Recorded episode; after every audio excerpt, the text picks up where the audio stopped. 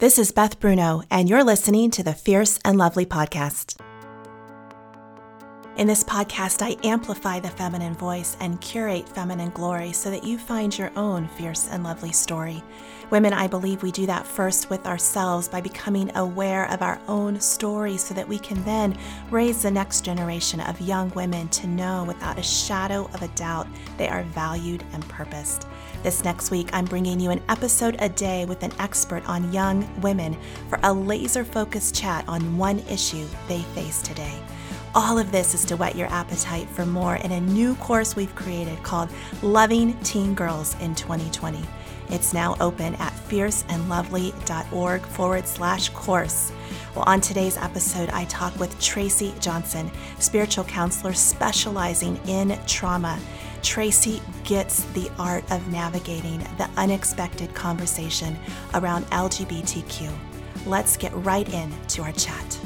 So, Tracy, my daughter was eight years old. She was going into third grade when a friend returned and was a girl, and over the summer had transitioned. The, the boy that she knew at the end of second grade was now a girl, and the school did not know how to handle it with us. And so it was just kind of word of mouth. And I've got my eight year old coming home confused and asking me questions, and I was left alone to have this conversation with her. And I was so not ready and so not prepared in my own understanding, or like I was just so unprepared.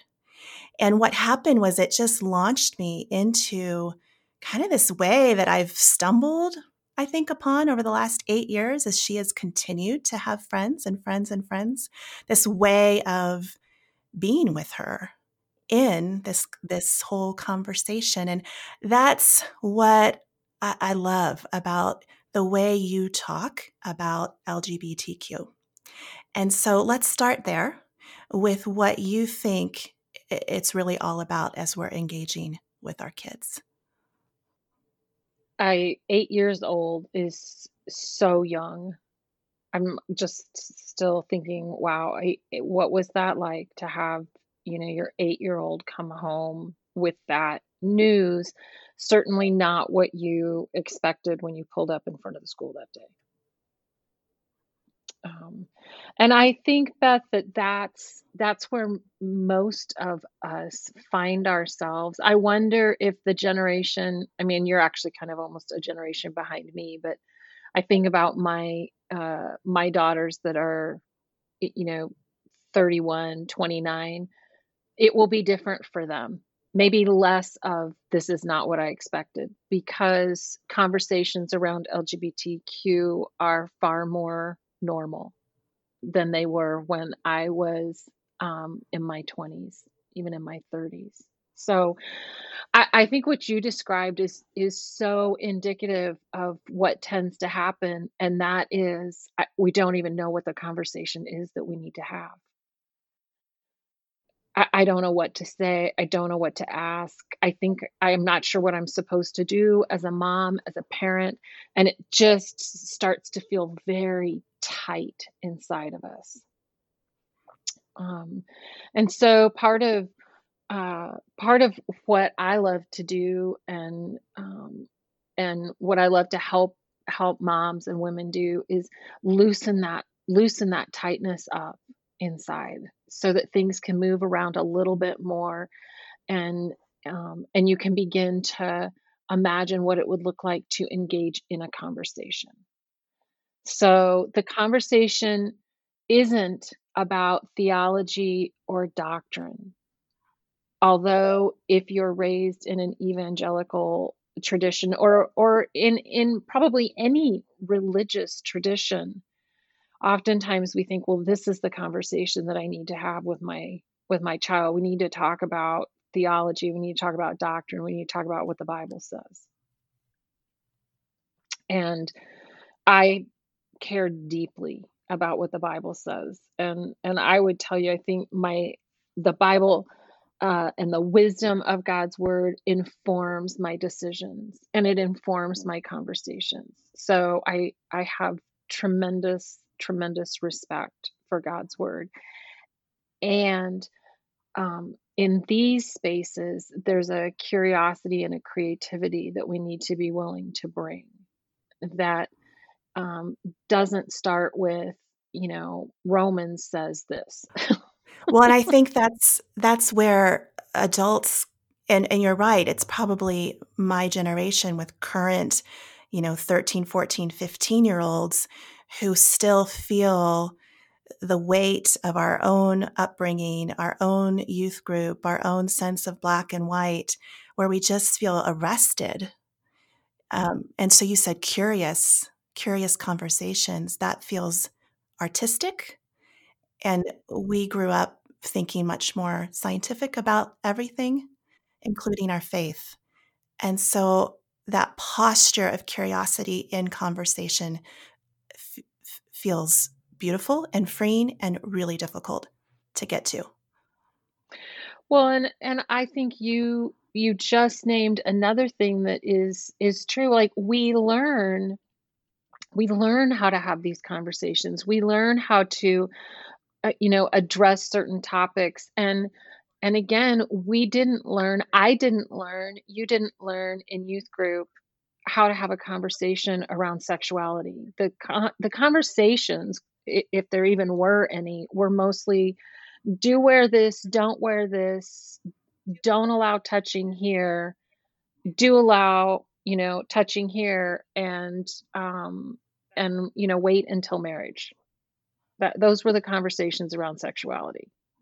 So that that's not there's not a lot of creativity in that. There's certainly nobody even brought up the idea that you could be anything other than uh, straight or heterosexual and and still love God. Well, yeah.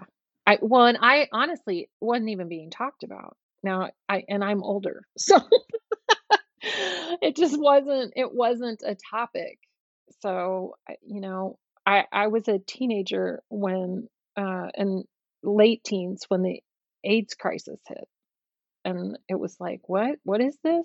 How does that happen? I mean, that was the first time I can remember um, homosexuality being discussed in church. So it just wasn't even really wasn't even a topic. But but that is where we learn, and so we didn't learn. We haven't learned.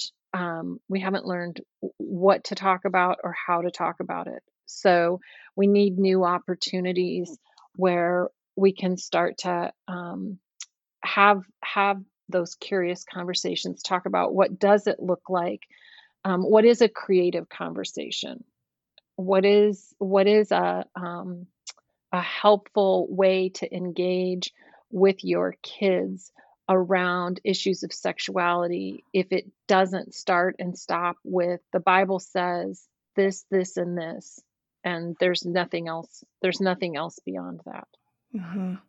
um, so you know i think we we all have to we have to learn how to do that and we'll learn best how to do that probably by experiencing it huh. mm-hmm.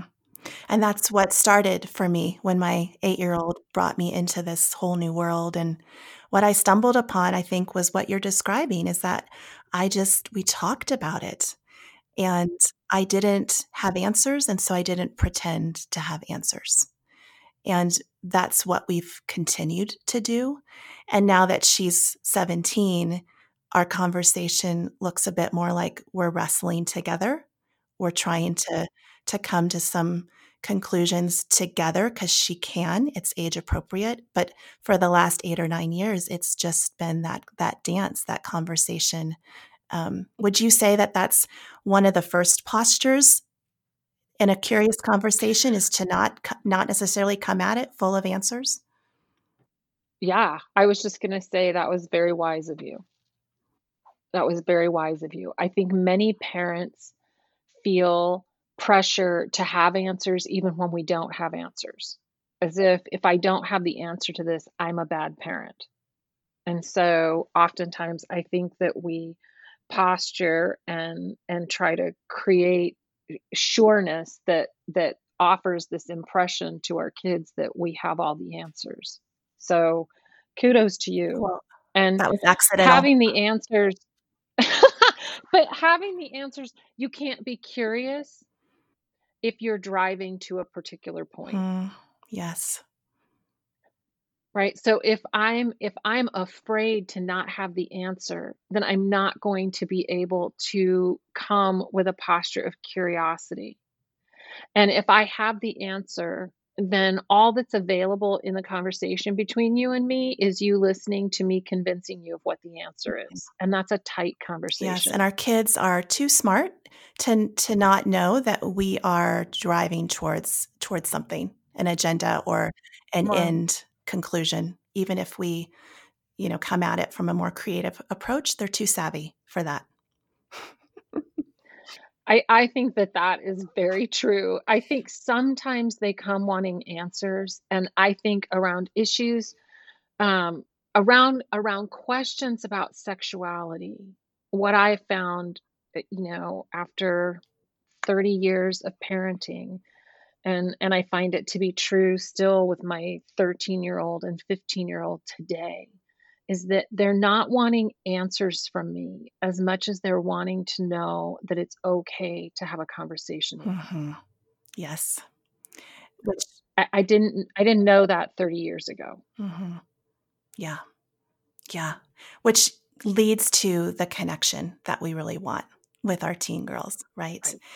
Well, Tracy, I'm so excited to hear more of what you have to teach us around this particular issue in our upcoming course, Loving Teen Girls in 2020. Thanks so much for giving us a sneak peek at what that's going to be like. You're welcome. Thanks for having me, Beth. Seven pressing topics with seven experts over seven days. Women, you know where to go. www.fierceandlovely.org forward slash course. For just $14, you can learn from some of the, the wisest people I know. I have gathered them together to speak into the issues that I am regularly asked about and don't have answers for. So let's learn together how to love teen girls in 2020. Go to fierceandlovely.org forward slash course. I will see you same time, same place tomorrow.